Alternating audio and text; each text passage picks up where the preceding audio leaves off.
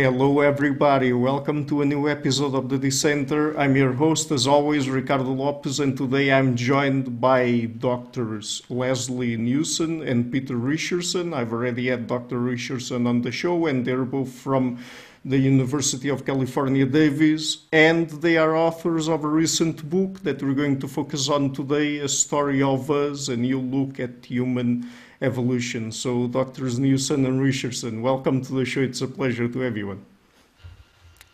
Thank you. Pleasure to be here. Us. Okay, great. So, I mean, let's start perhaps with some more general questions. Uh, because, I mean, when we look back into our evolutionary history and because we have cumulative culture and we are influenced by the cultures we live in. How do you look at the relationship between biology and culture? You start, darling.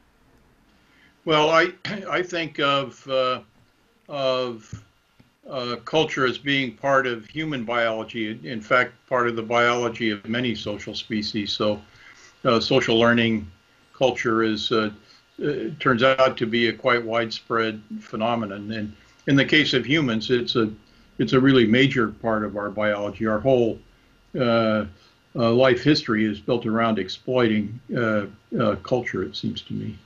So it's it's a, a, foundation stone of our of our of our biology. I would say. Mm-hmm. So I I think of it. Can I just say? I think of it as being like something that kind of emerges. I mean, with, with, with when a whole lot of conspecifics who are social get together. So if you have a whole bunch of ants that get together, mm-hmm. they can they make an ant hill. A whole bunch of humans get together, they make a culture. And it, it, it's on that level. Nobody could say that ant hills aren't part of the biology of ants, and, and nobody can say that culture isn't part of the biology of humans. Does that make sense? Yes, it makes sense. And then I guess we also have the concept of gene culture coevolution, and in that way, culture can also drive genetic evolution, at least to some extent. Well, that's been Pete's thing forever, hasn't it, darling? You go ahead.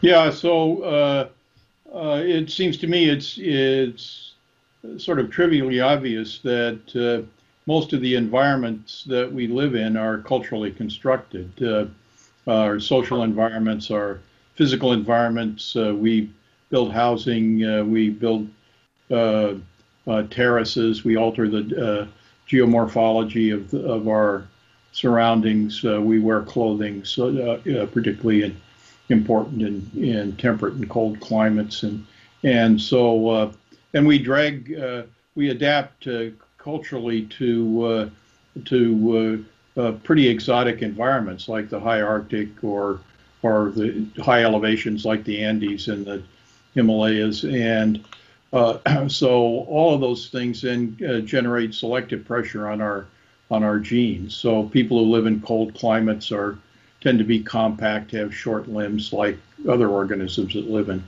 cold environments, and uh, uh, so that uh, and and uh, things. The famous example is uh, dairying and uh, adult lactase uh, persistence. so people that have a tradition of dairying are able to digest the milk sugar lactose as adults, whereas mammals generally shut down the production of that enzyme uh, around the time of weaning because when uh, most mammals are never going to see a uh, molecule of, of, lactose again in their life, and that's would be true of non-dairying human populations as well. And, and non-dairying human populations have uh, low frequencies of adult lactase uh, persistence. So, uh, and it, it it seems as if there's probably going to be a plethora of, of examples like that. Uh, so, for example, high Arctic people have uh, uh, specialized fat uh, metabolism because they're eating such large quantities of of marine mammals and, and fish that are that are high, for example, in polyunsaturated fatty acids, and they have special enzymes to deal with that. Uh, Uh, and uh, that would also apply to human psychology, right? I mean, across cultures, people also differ in terms of certain aspects of their psychology. Yes, so that uh, uh, there are certainly uh, uh psychological differences between people in, in different cultures, but but then there are uh, these uh, similarities. So all human societies have fairly large scale cooperation among people. So humans are are prone to to have uh, bonds to uh, many other people. I mean, spouses are uh, uh apropos of uh, pair bonding. I mean, we have uh, bonds with our spouses, but we also have bonds with friends and neighbors and co-ethnics, and we we treat our groups as if they're an important part of our of our psychology. So that there are these uh, and we also have, and we also have, and we also have bonds to our dogs, our horses. I feel pretty bonded to my phone, you know, and my car. It's we're kind of crazy bonded, aren't we? Very flexible. Yeah, and talking about flexibility, where does our behavioral flexibility come from? Does it have anything to do with the fact that during our evolutionary history there was lots of environmental fluctuations? Well, it, it seems to me that uh, uh, uh, yes, in the in the Pleistocene, in the ice ages at least, uh, uh, there were these massive uh, climate fluctuations, and and it seems as if people are adapted to adapt to those kinds of fluctuations with cultural changes. So culture can uh, evolve more quickly than genes, so it can track these high amplitude uh, climate fluctuations. But we also deploy it uh, most spectacularly, I think, in the Holocene uh, to spatial variation. So you can think of the Holocene as a uh, massive adaptive radiation in which we uh, became adapted to exploit the peculiarities of, of different environments, of plants that live in different environments. So uh, uh, particularly agricultural populations. I mean, we have this enormous variety of, uh, of potatoes and wheats and other crop plants that are specifically adapted to particular soils and climates and so on. And so we have adapted to the spatial variation on the Earth in the in the Holocene in a in a spectacular fashion. Uh, and it, that wouldn't be possible if, unless we were uh, prepared to be quite flexible about, uh, uh, uh just take diet. I mean, we can. Uh, some human populations are nearly entirely carnivorous, particularly high latitude populations. Other other human populations are practically complete vegetarians and and get very little uh, uh, animal protein or, or modest amounts of animal protein. So uh, uh we uh, even our digestive physiology is is highly flexible. Not to mention our our behavior in in other respects. Mm-hmm. And is there any relationship between behavioral flexibility and culture? I mean, is the fact that we are more behaviorally flexible than it seems other species that we have things like cumulative culture, for example? Right. If, if we weren't uh, uh, flexible, it's hard to imagine how we could uh, how we could adopt all of these uh, uh, varieties of, of cultural adaptations, behavioral variety. Uh, our social organization is sharply different uh, uh, from one ecological circumstance to another, not to mention uh, diets. Our toolkit is highly variable, and that flexibility seems to be necessary to to adapt culturally rather than than than by anatomical or physiological features. Mm-hmm. I, I, like the way that Joe Henrich puts it when he says that we're born with the expectation that we are going to learn from people around us, and and be, and sort of our brain will become programmed um, to fit into the physical environment and the social environment and the cultural environment in which we're born. It, that's kind of the expectation. We're won't go so far as to say it's a blank slate, but there's there are a lot of boxes to be filled in after we're born based on what our environment is telling us. And, mm-hmm. and yeah. And that's when we get into things like, for example, content, content dependent biases, context dependent biases, and other things like that, other cognitive mechanisms like that. Right. Yeah, I mean, it's interesting. I, am always very confused about cognitive mechanisms because okay. are they are, are they are these cognitive mechanisms created as we experience life, or are they cognitive mechanisms that are inbuilt? It's very very hard. I I, I feel that I'd like to have two different kind of words for cognitive mechanisms. I don't know. Yeah. Part, sorry. Yeah.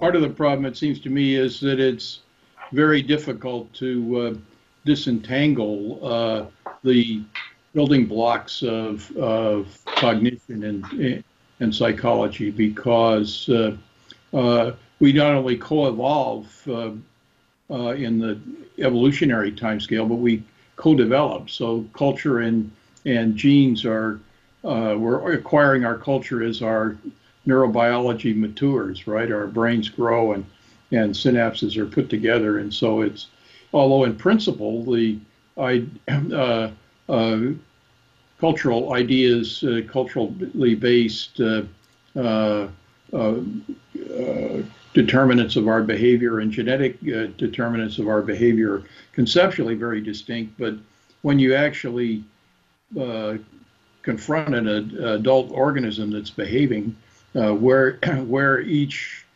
what contribution genes and culture made to each behavior is is really difficult to disentangle. It seems to me, at the given the present uh, uh, uh, techniques. Mm-hmm. But at least, at least for us to know that a particular cognitive mechanism has a biological basis, we can compare ourselves to other closely related animals, and also perhaps look across cultures and uh, at things like uh, human universals. Right. If there are any human universals. In other words, uh, uh, people point to human universals like marriage, but uh, uh, I mean, some cultures barely have marriage at all, and, and others have varieties of, of marriage that are that are highly uh, uh, variable. So is, is, so even human universals are uh, have a lot of variation laid on top of them. And as Darwin taught us, variation is what is the engine of selection, uh, or excuse me, is the engine of evolution. Uh, so uh, uh I think it's important to uh, not to get too hung up on on human universals. Mm-hmm. Yeah, because uh, you know, back in the early '90s, I think I think it was Donald Brown who published that book, Human Universals, and he listed hundreds of them. So I'm not sure if that still holds any water or not. Well, you can look at that list of universals, and and many of them are uh, are not just human universals, but ape universals and and even mammal mammal universals and, and things like that. So, uh, uh, and others of them are uh, are human universals like marriage is a good example. It seems to me that it's okay. Uh, humans, what's really fundamental, it seems to me to be about humans is that that mothers can't raise their offspring uh, without uh, help from somebody else, and and very often the fathers or the father's relatives of uh, are involved in, in supplying the resources that that the mothers need to raise those uh, uh, expensive uh, kids, but not always. Siobhan Mattison has this nice paper on with co-authors on what does she call them dispensable males. There are a few cultures scattered around the world where where males are economically unimportant and and they're just they're sort of like uh, normal mammal males. They don't do anything except chase skirts and uh, uh, so uh, that's uh, one extreme where marriage is, uh, or let's put it more concretely, male contributions to Uh, to the economy that supports women and kids. Uh, uh, they, they, just don't make much of a contribution. whereas in other many other societies, men are deeply involved in in in the uh, child care and provision of, of mothers. Mm-hmm. So, before we get into the sort of story you present in your book, would you like to add anything, Dr. Newson? Uh, um, to the the whole idea of, of um, human universals, mm-hmm. I think that I mean one thing that came to mind is the idea that there could also be cultural evolutionary convergence. So if you're stuck with a, with a body like ours, when one thing that's universal is we all have this human body, right? And and there, there's you know so we have to walk on on two legs.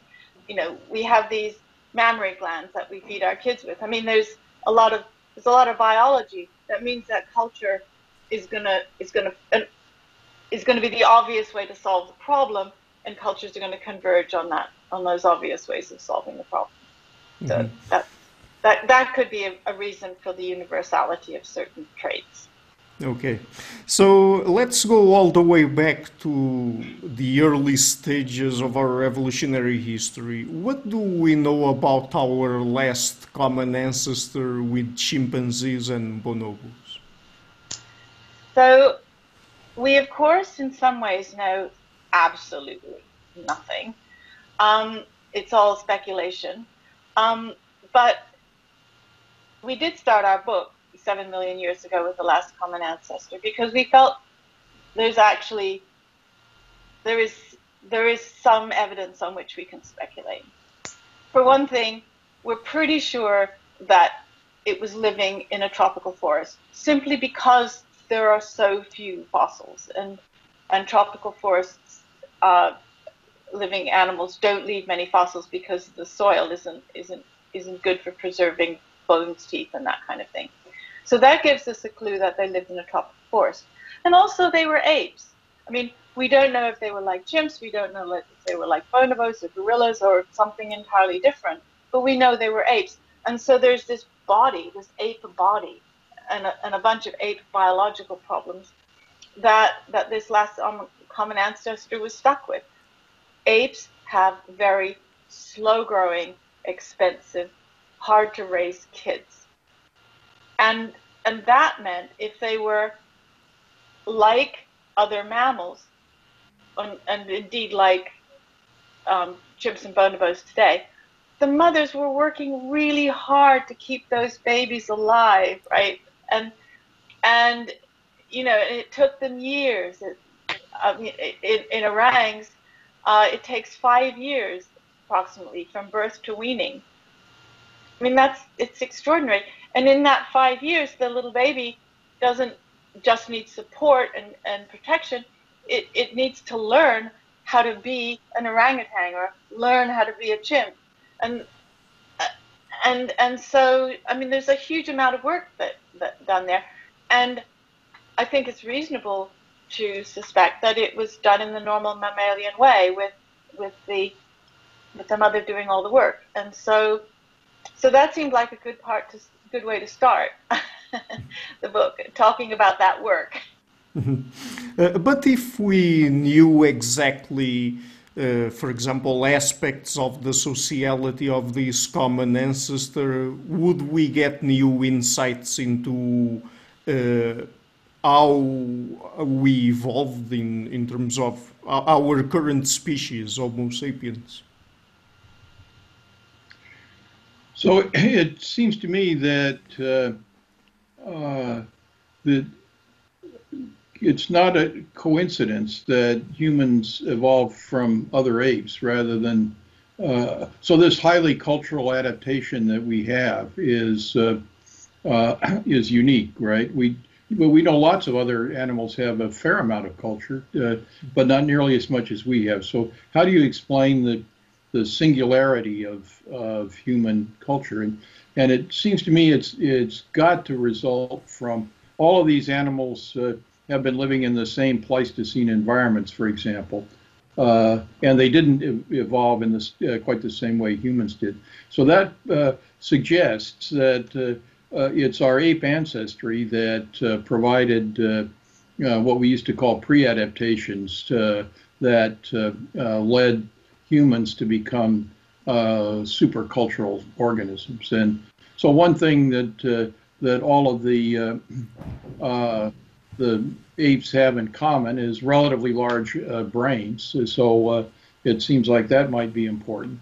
Uh, they all have hands. Uh, they all have this long juvenile uh, period that Lesley just mentioned, and so these are these are things that that we've capitalized on in human evolution, and so it seems likely that.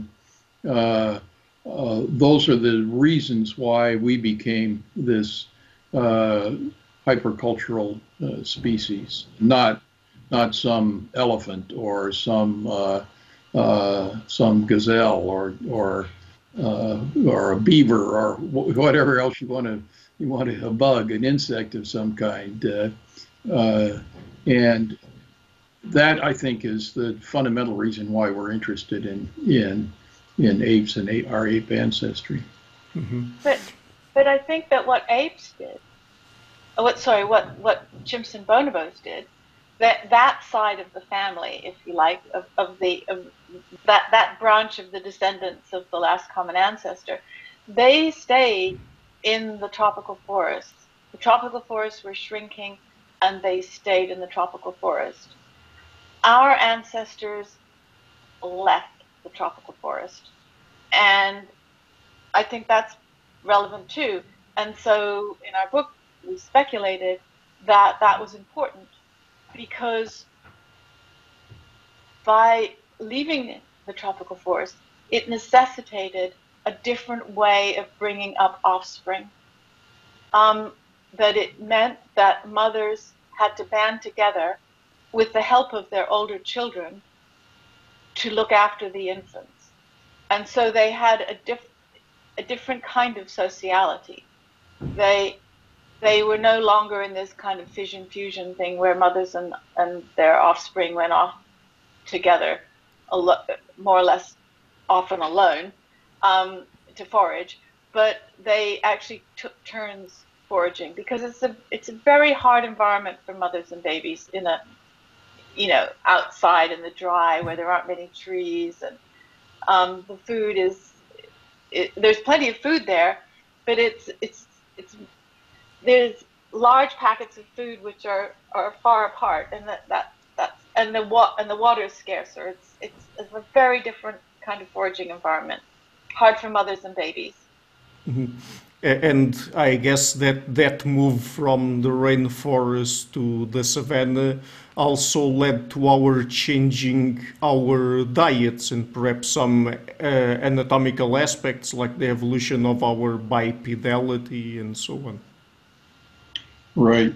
And the bipedality is important because it allowed our hand to specialize in ways that uh, made uh, uh things like tool stone tool knapping possible and and uh, uh, that seems to involve uh, freeing our hands from having a, a dual function of locomotion and, and manipulation to one that was specialized for manipulation. Mm-hmm. But, the, but the important thing about being in a group where you have a whole bunch of mothers and older, older offspring looking after the babies is that it's a different learning environment because you're not just learning from your mother, you're learning from a lot of different, more experienced individuals. And therefore, there's there'll be selective pressure on having the kind of brain that can compare models, that can compare what Auntie Hilda's doing with what um, with what Mom's doing, and compare cousin Joe or whatever.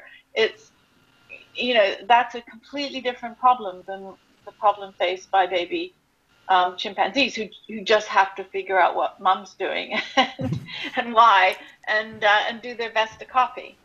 so so I think that that that, that was socially important and mm-hmm. affected the brain.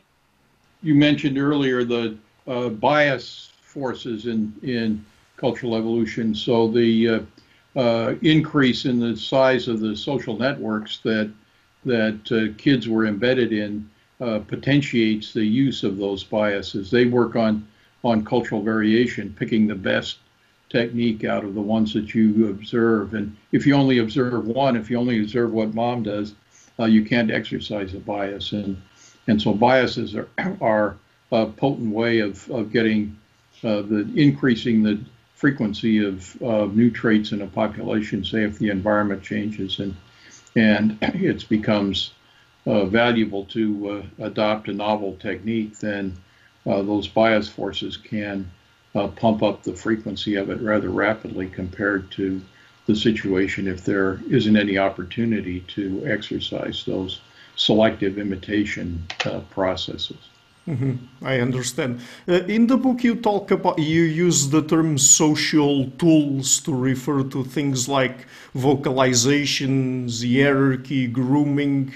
Uh, why do you use that term? And I, I mean, the, uh, is it referring to things that are part of our evolved repertoire, for example?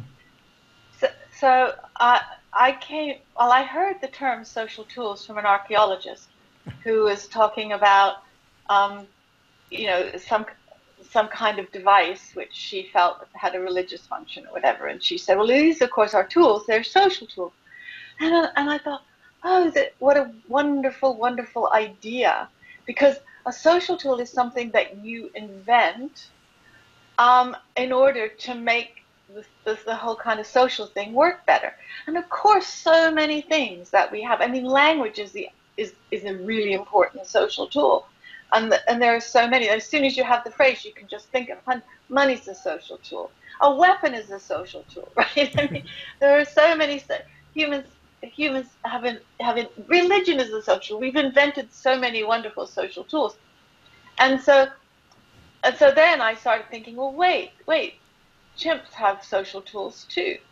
Apes have social tools.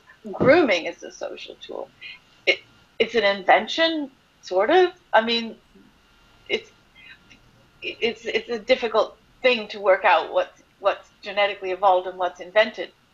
But but yeah, I mean, voc- vocalization, screaming, they're all social tools, and uh, and so lots of animals have these have a few social tools. Humans have so many, so many.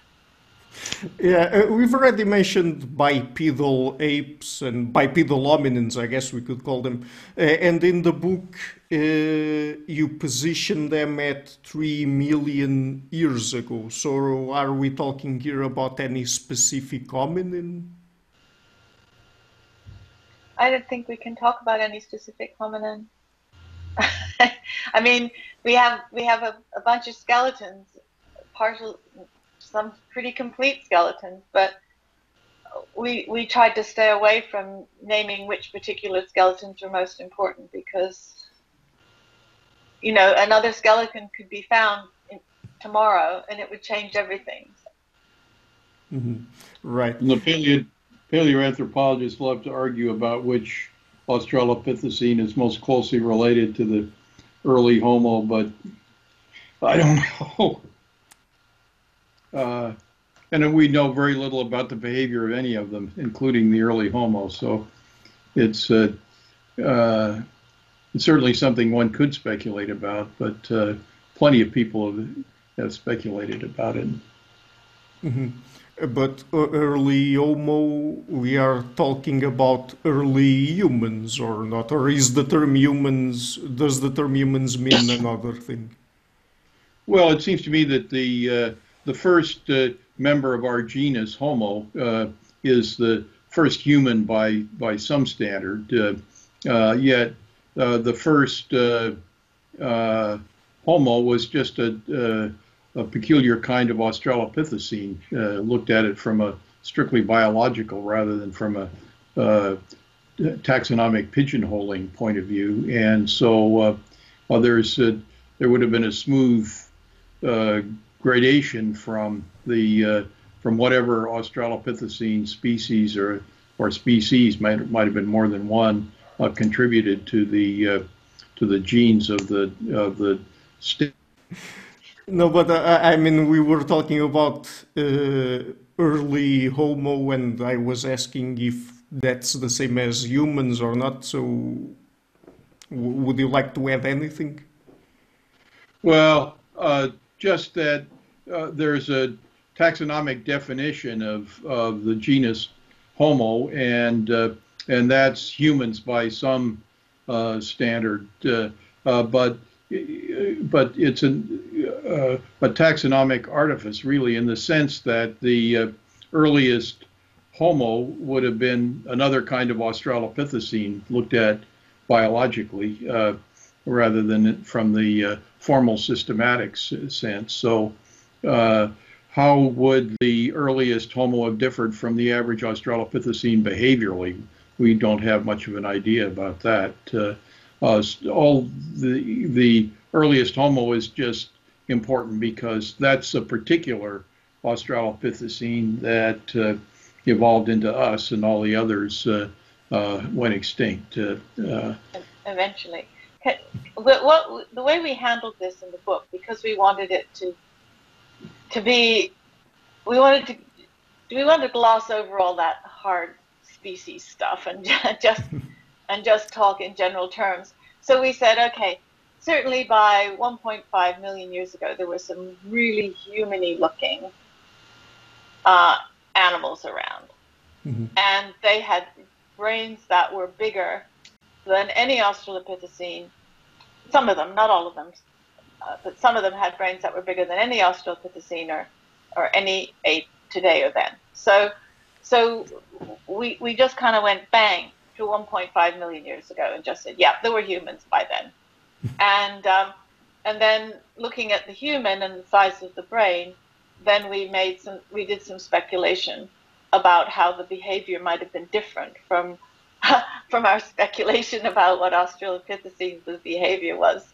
We did a lot of speculation in the book, but we, we were honest about the speculation and we we explained the reasons, the theory, and the evidence behind our speculation. Mm-hmm. So, when we think about our evolutionary history, particularly anthropologists talk a lot about how our life histories evolved. And, for example, recently I interviewed uh, David Bjorklund, and we talked about uh, adding uh, a few stages, like, for example, childhood and adolescence, that other closely related apes lack. Uh, so, did our did the evolution of our life histories influence the evolution of other of our traits? Yeah, absolutely. Um, we it's impossible to know for sure when those evolved, but sometime between a million and a half years ago and a hundred thousand years ago, they must have evolved. Um, yeah, I mean the the long childhood um, again, it's speculation, but one can speculate about why it would have been adapted to have a long childhood. And I think that's partly because the children were doing a lot of work. Um, mm-hmm. They were really contributing to the family from maybe age five. Um, and, and in the course of contributing to the family, they were learning how to be a family member, a team member, um, and so that by the time they were ready to reproduce, they they'd learned they gained a lot of social tools. they knew how to be part of a team. Mm-hmm. So around 100,000 years ago, we we're already talking about Homo sapiens. I mean, humans like us. Yeah, yeah, yeah. yeah. Mm-hmm. So, um, yeah, sorry yeah, it's just that what we it's and it's we can't really say much about what happened between in in my opinion we can't really say much definite between what happened between a million and a half years ago and a hundred thousand years ago but one thing we do know is that during that time there were a lot of periods of of climate chaos. Um, during that time, the brain evolved to be much larger. Uh, there were very, even though there were some quite small brain um, animal, human type animals found, uh, up until about 300,000 years ago, they they disappeared by by 100,000 years ago, and we don't know. We can't. I can't even imagine a story to explain that. I mean, I guess I could fabricate it, but I it won't be evidence based. Fair enough. Uh, but 100,000 years ago, we were already talking about humans that were behaviorally like us, or were they still lacking some behaviors, or, or were there some aspects of their psychology that weren't present yet? Well, they were culturally much more simple. Um, they, they, the, the actual uh, would appear. What, like you're you're probably best to answer this, darling. What what would you say for that? Yeah, well, the, they were certainly not uh, uh, culturally modern uh, in the sense that uh, uh, people were, say, 30,000 years ago in, uh, in, our next step. That's the distinction between 100,000 years ago and, and 30,000 years ago.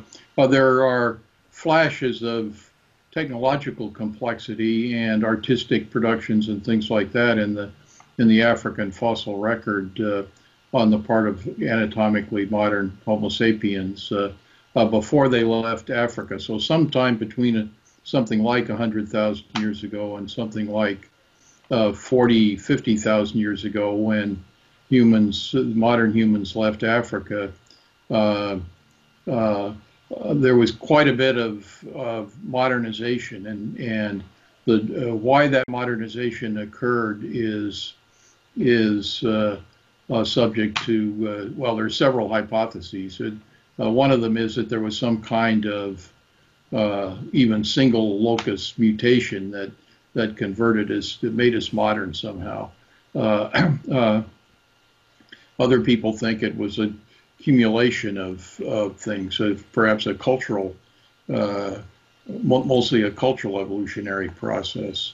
I'm prone to think that uh, that the uh, uh, that the very highly variable uh, period of in marine isotope stage four and stage three in the in the last ice age, particularly stage three, were hypervariable, and so you might wonder that so humans were uh, very rare, apparently, throughout most of our history. There's no indication that humans were ever very common. But about 50,000 years ago, uh, human populations uh, started a, a, steady increase. And that could uh, possibly have resulted from the fact that we were not very good competitors. Uh, we to, to, support the big brain, we had to be top carnivores. We had to eat a lot of meat and fat.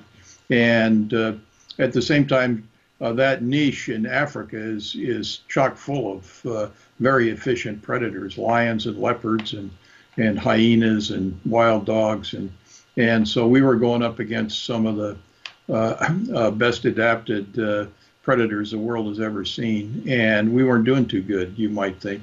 And then the uh, environment started to fluctuate more rapidly, and because we could adapt to those changes culturally, all of a sudden we had a, an advantage over our competitors that uh, heretofore no um, human had had, and that was an, uh, a change in the environment, not a change in the in the humans themselves. So you might imagine that the humans 30,000 years ago and 100,000 years ago were genetically uh, equivalent or to, all intents and purposes, and that uh, it was cultural evolution driven by climate change that uh, this high, very highly uh, uh, variable climate uh, that led to the evolution of, of modern human societies and, and technologies.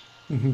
So, uh, so what we're suggesting is that it's not a, a, somehow change in the gene or change in the cognition, but if you like, another social tool, you know, or a set of social tools that that, that during these times of extreme climate disruption, where you know it, within a within a single human lifetime, the average global temperature could change something like five degrees Celsius I mean, just extraordinary. I mean, that, greater than anything that people are speculating about climate change today.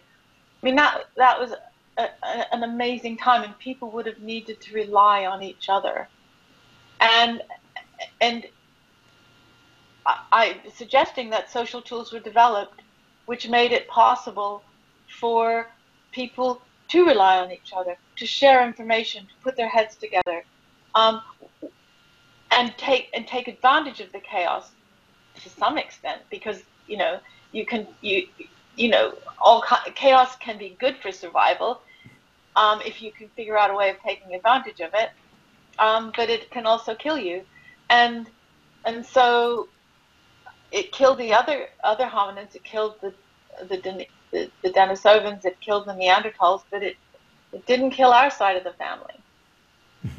Uh, isn't this period somewhere between 100,000 years ago and 50 or 40,000 years ago where we also see an explosion in terms of artistic creation and religious artifacts, or at least artifacts to which we attribute a religious meaning or purpose? Yep, social tools. Those are all the social tools. okay, so in, so then in the book you have two chapters. One in which you talk about societies from uh, th uh, three uh, from thirty thousand years ago, and another from ten thousand years ago. So why do you have two chapters for them? W were there big differences between societies from those two periods? Well, society, go ahead, Carita. Well, I, I was going to introduce what I think you should say, which is to, to I mean, what was really different was that the, the Ice Age ended and, and the Holocene gradually began. And that meant that there was much, much, much more of the Earth that was habitable. And also, the chaos ended habitats were created. And then, so the human population could rise and start to live in different habitats. Um, and then get to know their nice, new, stable habitat that was evolving around them. And so it wasn't that the humans were different, but the human culture could have been different. That was the reason why, once the Ice Age ended, people got different. Over to you, darling. What we what's so, your uh, approach? Yeah. Uh, so the period around 10,000 years ago is when uh, people started to experiment with uh, heavy use of plants uh, in their in their diets, and this in turn led to agriculture on the part of many populations, but not all of them. Eventually, everybody, be, practically everybody became agricultural, but that was a process that was spread out over the whole of the Holocene. But even hunter-gatherers became much more specialized on localized resources. So the, the high Arctic people, the Inuit, uh, they were they were still evolving in the last thousand years. I mean, the the the Inuit, as we know them, uh, archaeologically go back about a thousand years, and uh, uh so the throughout the whole Holocene, people were getting more and more specialized at uh, exploiting local environments and more and more uh, agricultural for the most part, and agriculture is just one particular uh, system that that uh, uh, is can be adapted, as we talked about before, to highly localized environmental circumstances. So, in the 30,000 years ago, people were, uh, we think, preoccupied with this highly variable environment. Uh, by 10,000 years ago, they were pre- preoccupied with figuring out how to exploit these uh, newly stable environments. Mm-hmm. Right. So 10,000 years ago, we we're already talking about, uh, at least some of them, agricultural societies. Well, it's hard to know whether you would call them agricultural societies or not. So people were experimenting with planting crops uh, of mostly just wild seeds. They they uh, they they may not have been domesticated for the most part yet, but people were sort of working in that direction, and so uh, these experiments then in some places, uh, uh for example, the uh, Fertile Crescent area. people there got into the wheat and barley and, and crops like that very early, and and partly it was because they were already into harvesting them in the um, uh, in the few thousand, last few thousand years of the Pleistocene. As the climate warmed up and got wetter, uh, people started to exploit these plants, and so the the agriculture then uh, started to develop there. But agriculture uh, developed rather slowly, really. Uh, and there's an interesting uh, paper that compared the rates of population increase in the in the uh, incipient agriculture times to the uh, and early agricultural times to the population growth rates in Western North America, where there were no uh, no agriculture, uh, at least in for thousands of years, and the, for for several millennia, the rate of population growth in the two places was very similar. Uh, so the hunter-gatherers were exploiting plant resources and, and had population growth based on that. The Near Easterners were uh, already uh, uh, farmers in some sense. They started to, to domesticate uh, plants and animals, and, and yet their population growth rate was still very slow. So we think of it, we call it the agricultural revolution, but it's, uh, but to my eye, it's not very revolutionary. It's it's more evolutionary. It's it's it's uh, uh, on the millennial timescale, it's creeping along, but it's it's not uh, like there's uh, a, a, wild uh, burst of population growth in uh, 10,000 years ago or 8,000 years ago. There was a slow, steady population increase. Mm-hmm. And, but, and it, it, if you think about it, to make agriculture work, you need so many social tools. I mean, you need, I mean, you, you're sitting here on a piece of land, you put, you, you, you've got your crops. How are you going to stop somebody coming in and just like killing you and taking everything that you built up? I mean, you, you, and, and it, then if you have a surplus of something and you don't have enough of something else, then you need trade, more social tools.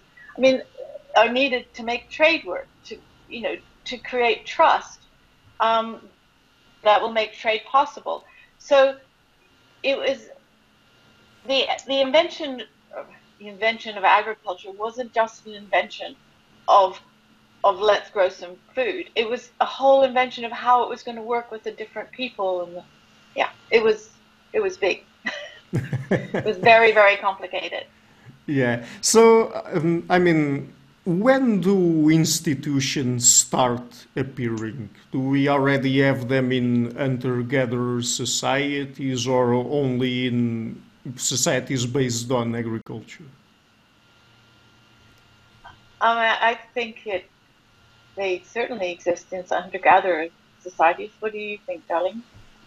Yeah, so uh, hunting and gathering societies, uh, the ethnographically known ones are heavily institutionalized. Uh, uh things like marriage and kinship and and uh, uh, peacemaking and warfare and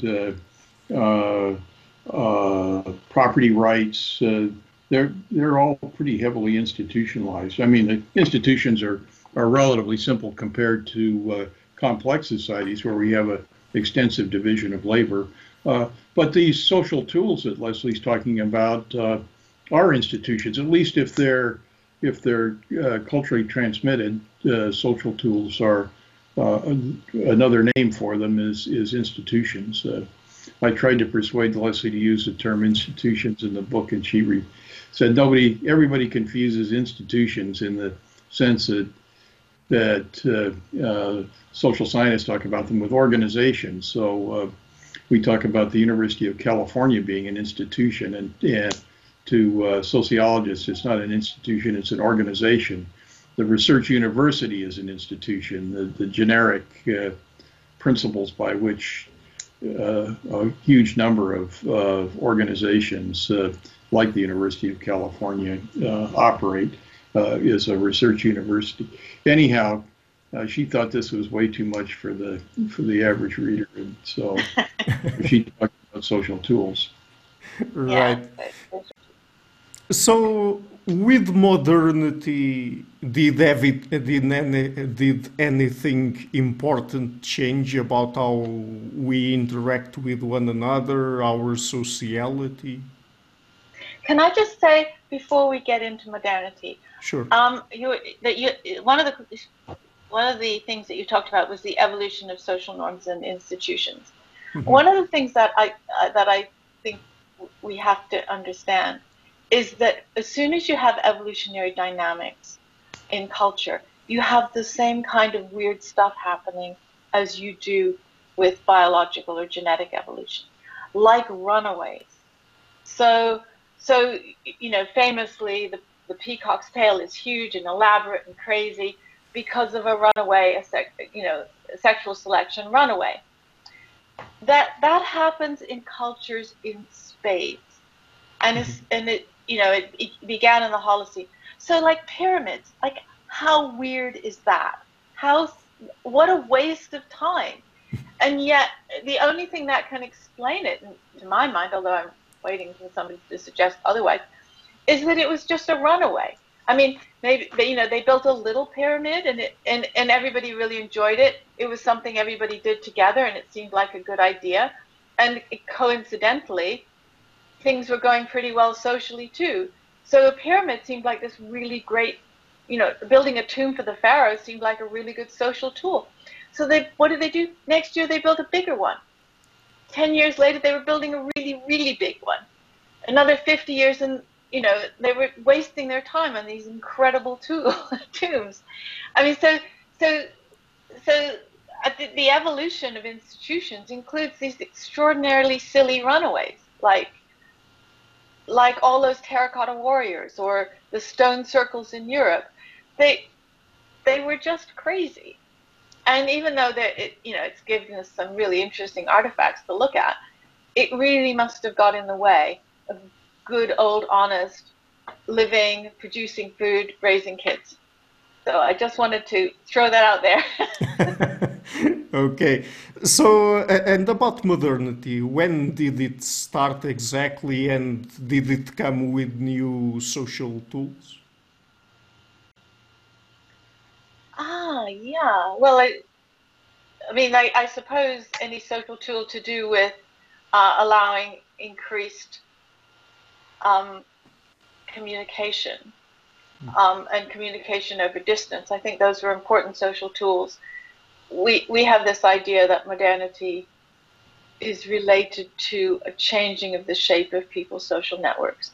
So people no longer no longer were embedded within a family and uh, they no longer interacted with the wider population kind of through a family, but they started react re- interacting with the wider more and more of them started reacting with the wider population as individuals and anything that facilitated that like businesses that workplaces um, where people no longer worked among their family members no longer worked as a family team but started working as an, as individuals all of those um, were part of modernity it was a, it, social tools that restructured um, the way people interacted. That that was that was modernity's inception, if you like.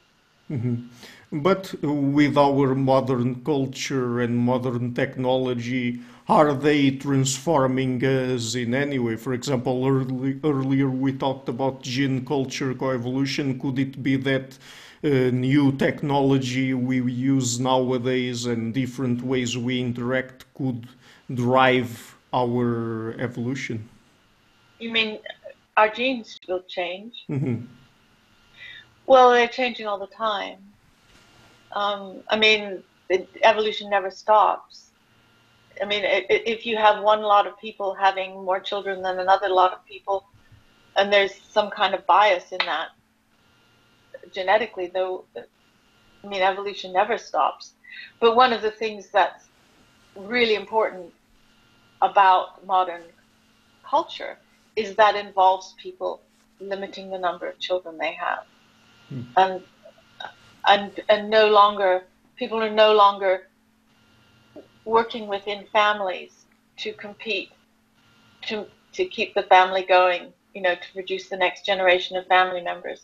For almost all of human evolution, um, the humans have been within families, families that were competing to survive, and and and to grow and to reproduce.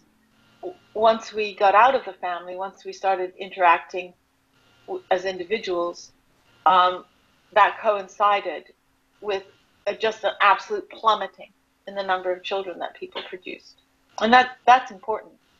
Um, so that has that has two uh, evolutionary effects. Uh, one on on genes. Uh, so the the evolutionary biologist Stephen Stearns and his co-authors uh, number of years ago used this uh, Framingham heart study, 40,000 nurses or something in in the uh, Boston area, a large sample, and and so they could detect selection on on uh, the length of uh, women's reproductive uh, careers. so there there's been a, a, small change in the age of reduction in the age of, of menarche and increase in the age of of cessation of ovulation. And so the, the length of women's reproductive careers is very slightly increased in that in that sample, which is the kind of response you'd you'd expect uh, uh, from the demographic transition and people having small families. So there's now there's selection. Used to be women, all women had as many kids as they could, more or less, and now uh, with a, a, greatly constrained fertility, there's selection for increased uh, fertility. Now that's on genes and it's very slow, but uh, on the other hand, we have these cultural uh, groups, the Anabaptists, uh, for example, the North American Anabaptists, who still have something like natural fertility, uh, total fertility rates up to uh, around seven kids per per woman per generation, and so that's another example of a cultural response to the, uh, the Anabaptists are be, becoming ever more uh, numerous at a at a uh, rapid rate in in in uh, terms of, of a few generations. Uh, uh, so I calculated once that half of North Americans will be Anabaptists in a couple of hundred years the, if everything keeps going at the rate it's going, which of course is a, a strong assumption. But the another way of putting it is that modernity is not uh, demographically sustainable. The selection pressures on genes would take a long time to fix the demographic transition, but uh, but uh, cultures can respond much more quickly. So uh, uh, uh, the who knows what the fate of modernity will be exactly, but it's it, it's not modernity is not ecologically sustainable, and it's not demographically sustainable either and under uh, present circumstances. So uh, evolution is never going to stop, I don't think, neither biological nor cultural. Yeah. So, do you think that group selection will have uh, will play a big role here, and perhaps uh, more collectivistic societies will be successful in the long run? Well, uh, in the sense that these Anabaptist societies are are uh, are successful, but of course, uh, uh many societies that we think of as as collectivist, uh, like the East Asian societies, have very low for they're they're highly modern in terms of their uh, demography. So. there, as far as we know, there are just a handful of societies that have effectively resisted the demographic transition. Uh, the uh, North American Anabaptists and the uh, ultra Orthodox uh, Jews, and there's some hint that, although I don't think the data is up to uh, to careful uh, inspection, that there's some sense that the Roma of, of Europe are maintaining high fertility rates but the, very few societies are, and so it's a, I guess it's a kind of a group selection process in the in the sense that these uh, these isolated uh, groups uh, a handful of them have high fertility, and the rest of us have low fertility. Mm-hmm. But would this group selection be cultural group selection, genetic group selection, or both?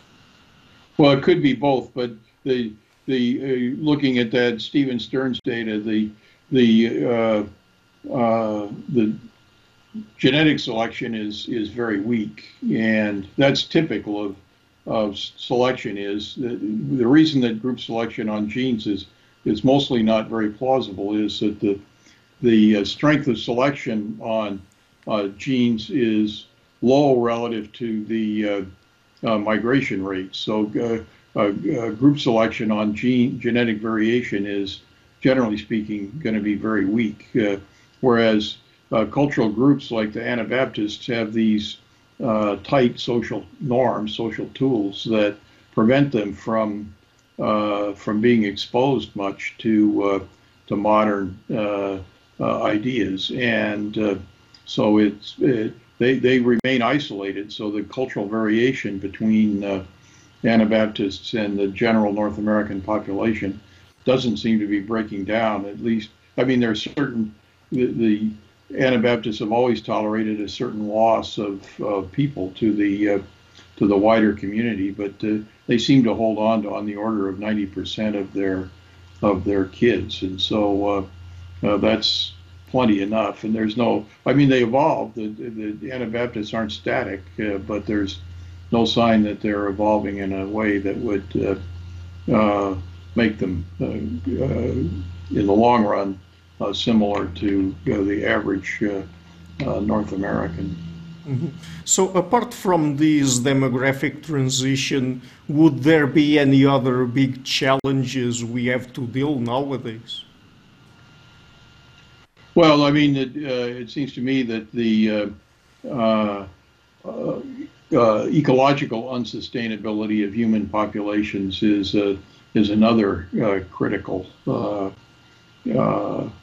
existential issue. Global climate change and the other uh, associated environmental deterioration. Uh, the, the, with uh, seven and going on nine billion of us, uh, all with uh, aspirations for high rates of consumption of, of food and other clothing and cars and other res- resources. Uh, that's it seems to me to be a, a very big issue. Mm-hmm. And I, and I think also we need to develop some social tools pretty quickly to help us deal with the way that we are splitting up. Um, in, I mean, you know, people have different truths, different beliefs. If, if we're gonna, we we kind of got ourselves this global culture thing, where um, where we're trading uh, with with people and connecting with people, and yet we don't have the necessary social tools yet to help people f- find out what is best for them to believe. Um, you know, there's a, a, a, a, very crowded field of information, um, and children need to be helped um, to enter this world and make sensible decisions. Um, we all do, and and uh, up till now, we've been very good at, at the last minute finding a social tool that would would make it uh, make this increasing um, social interaction possible. Let's hope we do.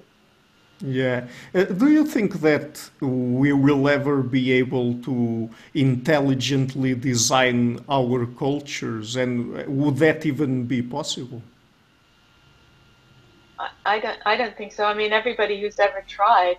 I mean, I, I guess the Nazis tried and Stalin tried, and it, it's a disaster. We we just aren't intelligent enough to intelligently design anything. well, we better we better get our smarts on here because if we don't, we're in trouble. Uh, but uh, you can be overly pessimistic about these things. Uh, so I read an interesting uh, history of uh, the uh, sort of the extended 20th century from a diplomatic point of view. So this author started with a a conference in the in the 1890s on uh, on uh, the treatment of prisoners during war and things like that, trying to make warfare a little less barbarous. And uh, and it, the conceit in this thing was everybody assumed that uh, nation states were completely uh, free to do anything they wanted within their own borders. That, that the, the autonomy of the of the nation state wouldn't be infringed upon. And then, and then, in the aftermath of, of World War II, uh, uh, we uh, developed this concept of the rights of of, of humanity, and and so uh, the nation states or the agents of nation states, uh, uh, functionaries, could be accused, tried, convicted, and hung for crimes of against humanity, and and that was a a, uh, a revolutionary social tool, if you want, uh, in the sense that over a period of a little more than 50 years, this uh, uh, absolute autonomy or the absolute rights of states to do whatever they wanted was uh, was uh, done away with, and so that that's some kind of of progress in in. Uh, so we haven't uh, uh, developed uh, the social tools necessary to uh, manage our own future uh, well enough yet, but we've made some progress. Take the IPCC, the the International Panel on Climate Change. now, it, we haven't actually implemented the, their recommendations of the expert panel, but uh, the expert panel exists and we know what we have to do. Uh, and the uh, various things like the Paris Accord uh, are, uh, if they were implemented, are getting close to, to fixing the climate problem. So it's yeah, we can one can be too pessimistic. It seems to me. uh, with the knowledge we have now, is it possible to predict our evolutionary future, the ways in which we will evolve? Well, we know that by the end of, well, it seems likely that by the end of this century, the human population will be declining mm. if trends continue.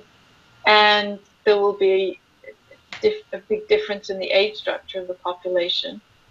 Um, and we don't, and we don't seem to be preparing for that in any way. Mm-hmm. Um, but it's it's perfectly predictable. but yeah, I mean, it'd be nice if um, if if those, if those sort of things could be discussed as well as talking about climate change. Mm-hmm. Yeah, but uh, perhaps I was thinking more about so we we know what we know about our evolutionary past. Is it in any way possible to predict uh, if we know at least some of the select selective pressures we're under now? How we will evolve in the future? Do we have enough knowledge to do that? So it it seems to me that. Uh, uh, evolution is a notoriously unpredictable process. Uh, there are just too many uh, contingencies that we can imagine to uh, uh that might happen, uh, but might not happen. That uh, it's it's extremely difficult to to predict. just take climate change as, as an example. we have uh, devoted an immense amount of effort to trying to uh, understand what the climate future will be like under different scenarios. But uh, the uh, uh, the predictions of these big models, uh, these coupled ocean atmosphere global climate models, that differ by several degrees centigrade depending upon which model you consult for a benchmark scenario of doubling of CO2 by the year uh, 2100. So uh, uh, the climate system is is unpredictable be, for because it's complicated and because uh, the models are just not up to snuff. Nobody knows, as far as I can tell, why those uh, those models uh, make such different predictions. Uh, uh, so that the compared to the complexity of the problem, our tools for predicting the future are, are quite primitive. And then there's all the completely unpredictable things. I mean, we, I mean, in, in, in 1970, nobody really thought about CO2 being a problem. I mean, just and there could be something else lurking in, the, in our future that will suddenly discover as a problem, or there, or there could be something rather wonderful that's going to help us solve problems. It's unpredictable. Yeah. So I have here a few general questions to, to end our interview. Uh, what do you think about uh, since we've been talking about our evolutionary history and several different aspects of our sociality, what do you think about the discipline of evolutionary psychology and the sort of assumptions it makes about our evolution?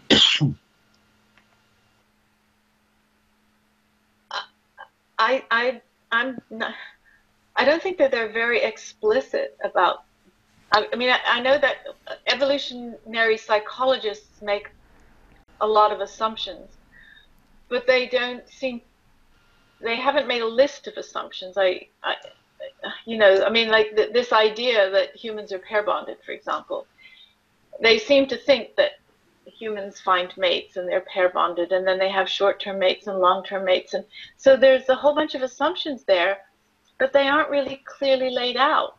Um, so it's it's hard to judge. I mean, I think there's some good evolutionary psychology going on, but there's a lot of it that I, I can't even read because it upsets me so much because it, it doesn't seem to be screwed into reality, really. Mm-hmm. Uh, but perhaps that idea, just to be more specific about the env- what they call the environment of evolutionary adaptedness, and they say that uh, basically our current psychology is the um, is basically the same as it was like for example 10,000 years ago that we have to look back in history to our uh, ancient societies and they focus mostly on hunter-gatherer societies to know uh, how our modern psychology works. I mean, with things like gene culture, coevolution, and the influence culture as on us, do you think that it is plausible to think that our psychology remained the same uh, uh, for the last 10,000 years, for example? So it. What do you mean by psych? I mean, it's it's hard. I mean, we do, what do we call it? What is the psychology? I mean, the the human psychology hasn't been well defined. It's hugely flexible. It's hugely variable. Um, of course, our psychology is different. Our psychology, the psych, your psychology last Wednesday is probably different than your psychology today. I mean, psychology is a moving thing. It's it's difficult. It's a really difficult question to answer. But maybe my dear husband can answer it. well, if if they uh, if you mean our the innate components of our psychology, they probably haven't changed very much.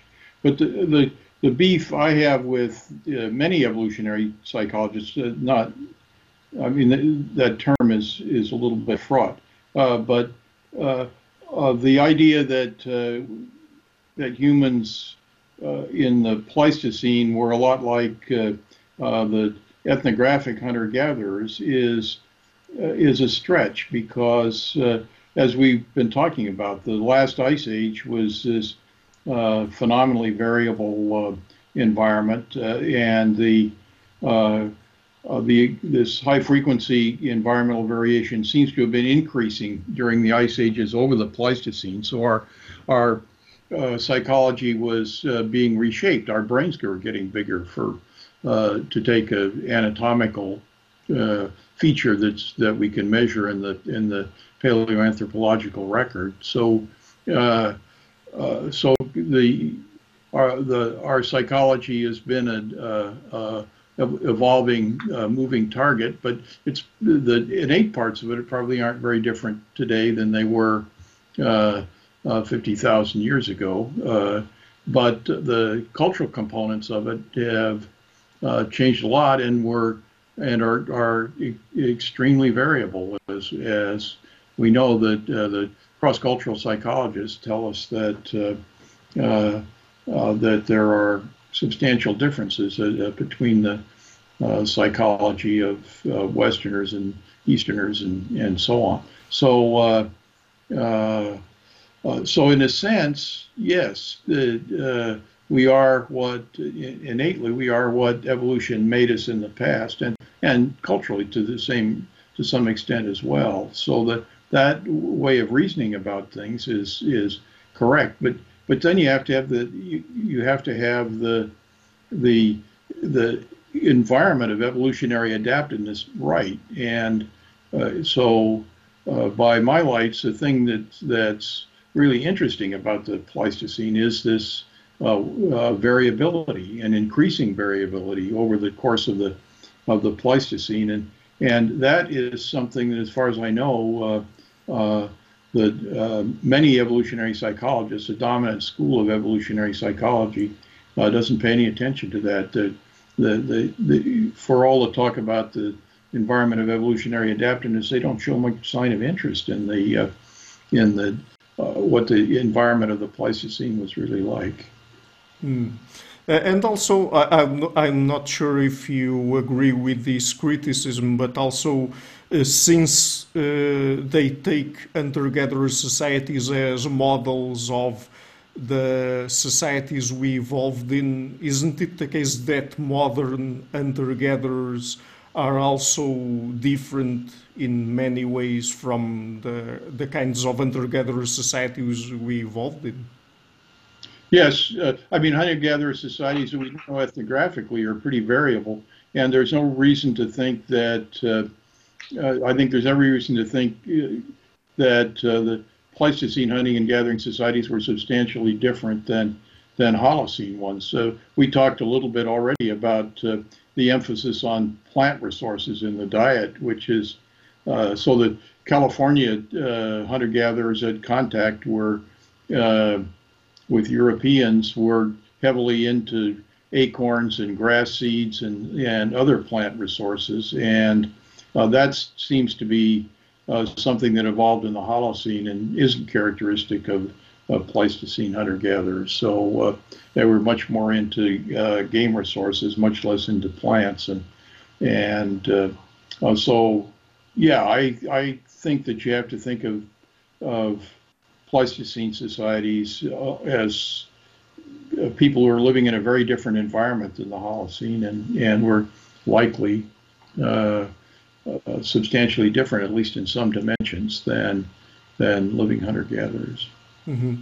Uh, what do you think was the importance of social selection in our evolutionary history? And by social, social selection, I mean uh, people basically uh, socially selecting other people in the sense that, for example, uh, just to give an example, Richard Wrangham talks about the self-domestication hypothesis where he says that during our evolutionary history we kind of Uh, arranged ways of eliminating people who were very reactively aggressive and so we became less reactively aggressive and more pro-reactively aggressive. So, what do you think about social selection?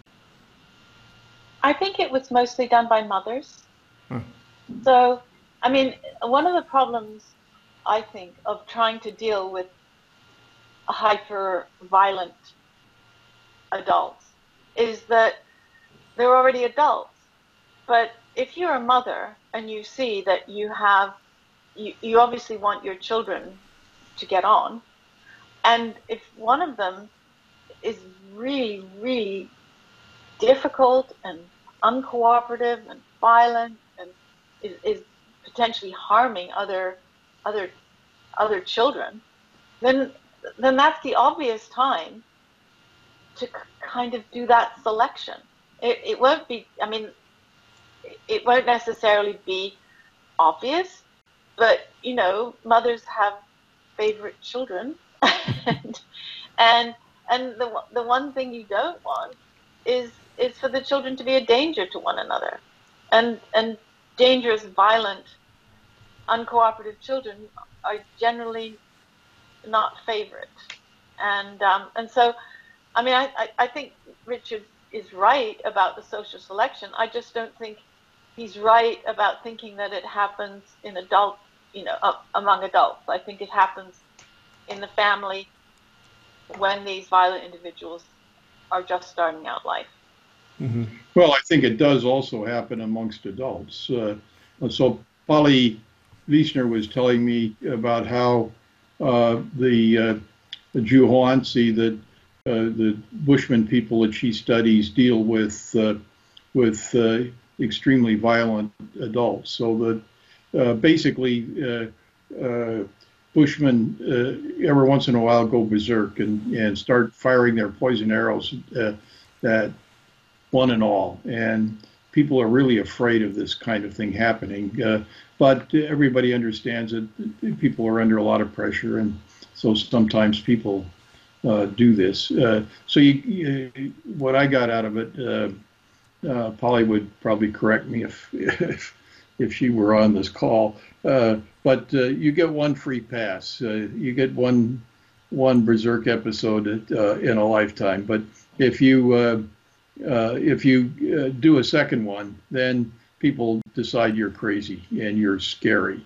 And so the the result is that if you do this, then you're exiled. Basically, you you have to move with your family to a if your family will is willing to do it you have to move to a satellite camp away from the main uh, camp and uh, and your status on the marriage market falls to nearly zero so Polly said uh, these guys that uh, uh, uh, can't attract a wife or at least if they attract a wife it's an old wife that probably can't have any babies so so I mean that's a uh, Polly said that's not punishment. They're they're never punished. Uh, but on the other hand, from the point of view of of your genetic success, that's the you, know, you might as well kill them, right? If they can't attract a wife, they're not going to reproduce. So if it's just like we put uh, psychopaths in prison, where we greatly handicap their their fitness. So uh, uh, uh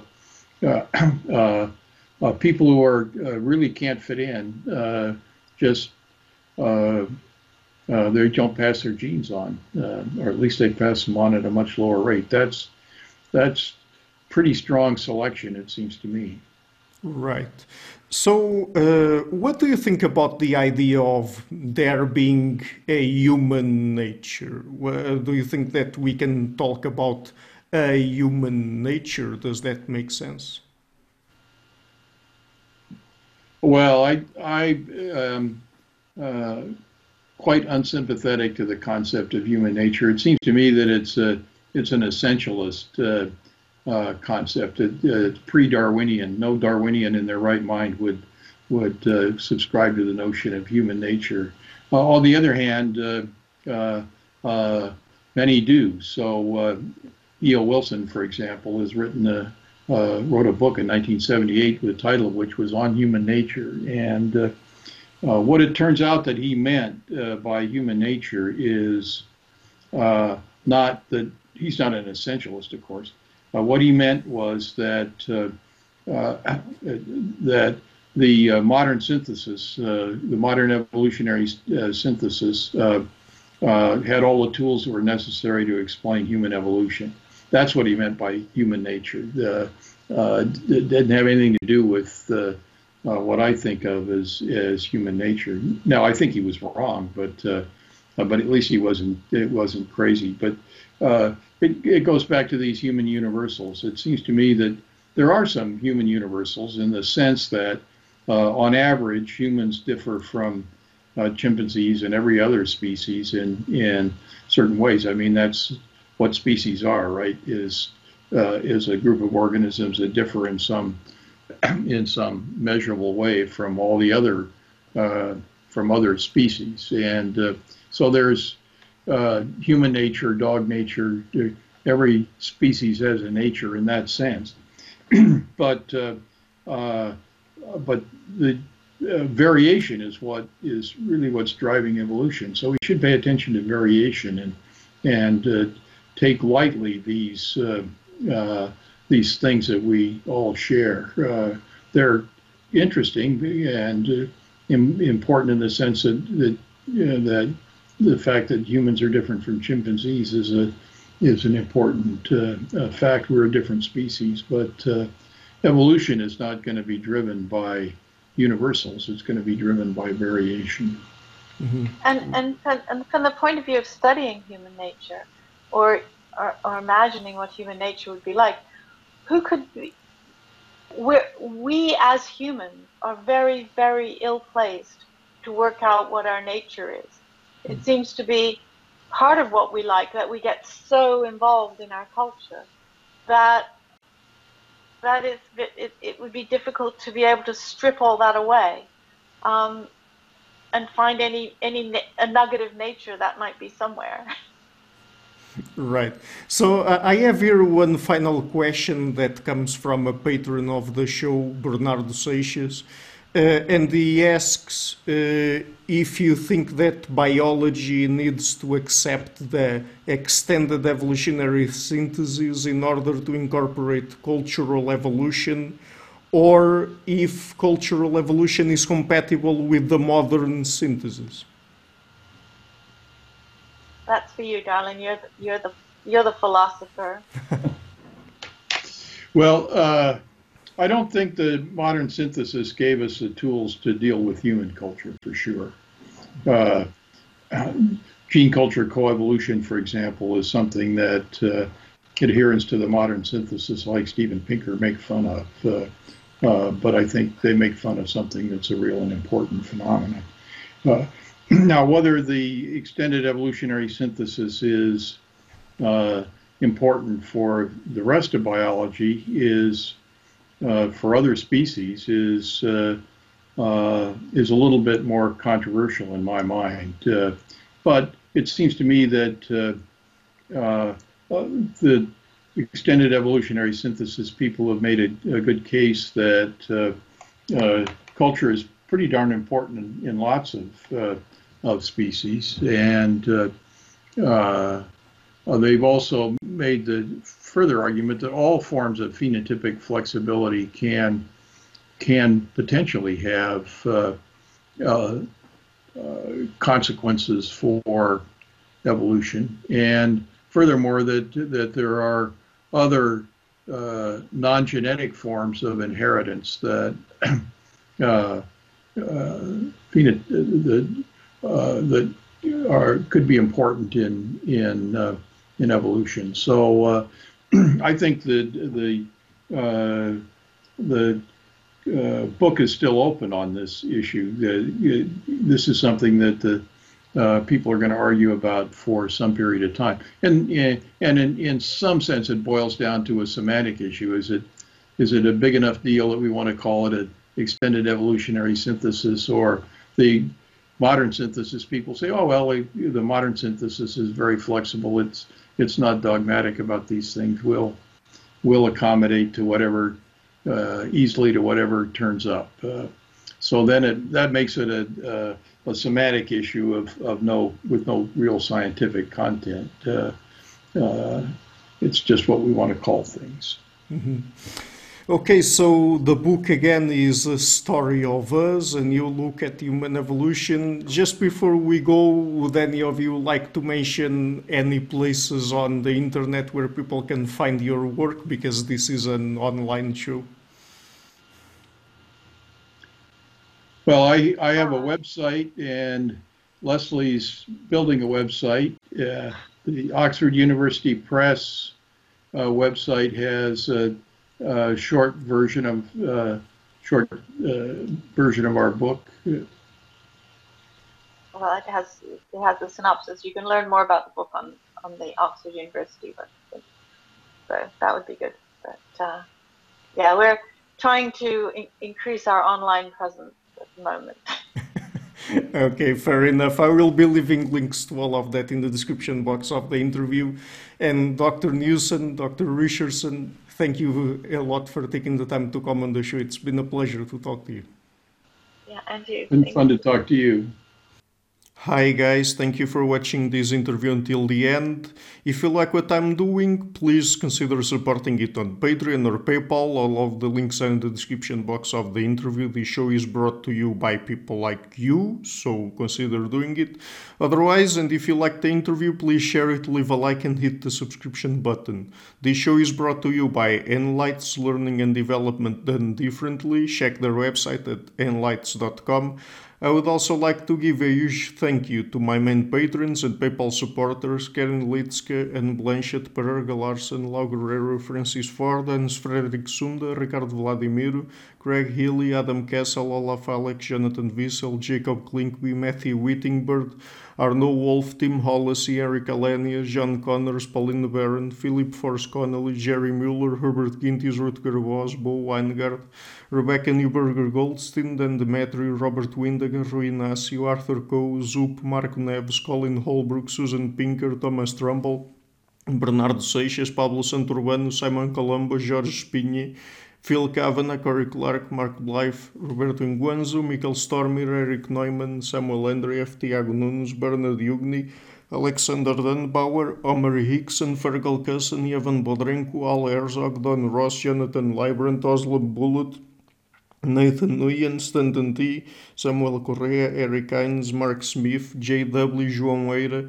Tom Hummel, David Sloan Wilson, Yacila Dez Araújo, Ethan Solon, Roman Roach, Dmitry Grigoriev, Diego Londonio Correa, Tom Roth, Yannick Punter, Adana Rusmani, Charlotte Bliss, Miran B, Nicole Barbaro, Adam Hunt, Pavel Ostazewski, Max Belby, Nelek Bach, Catherine and Patrick Tobin, Al Ortiz. My producers is Web, Jim Frank, Lucas Stafinia, Kian Gilligan, Sergio Adriano, Luís Caetano, Tom Vanagdam, Curtis Dixon, João Linhares, Benedict Mueller, Vega Guidi, Sardus France, and Nirvan Balachandran.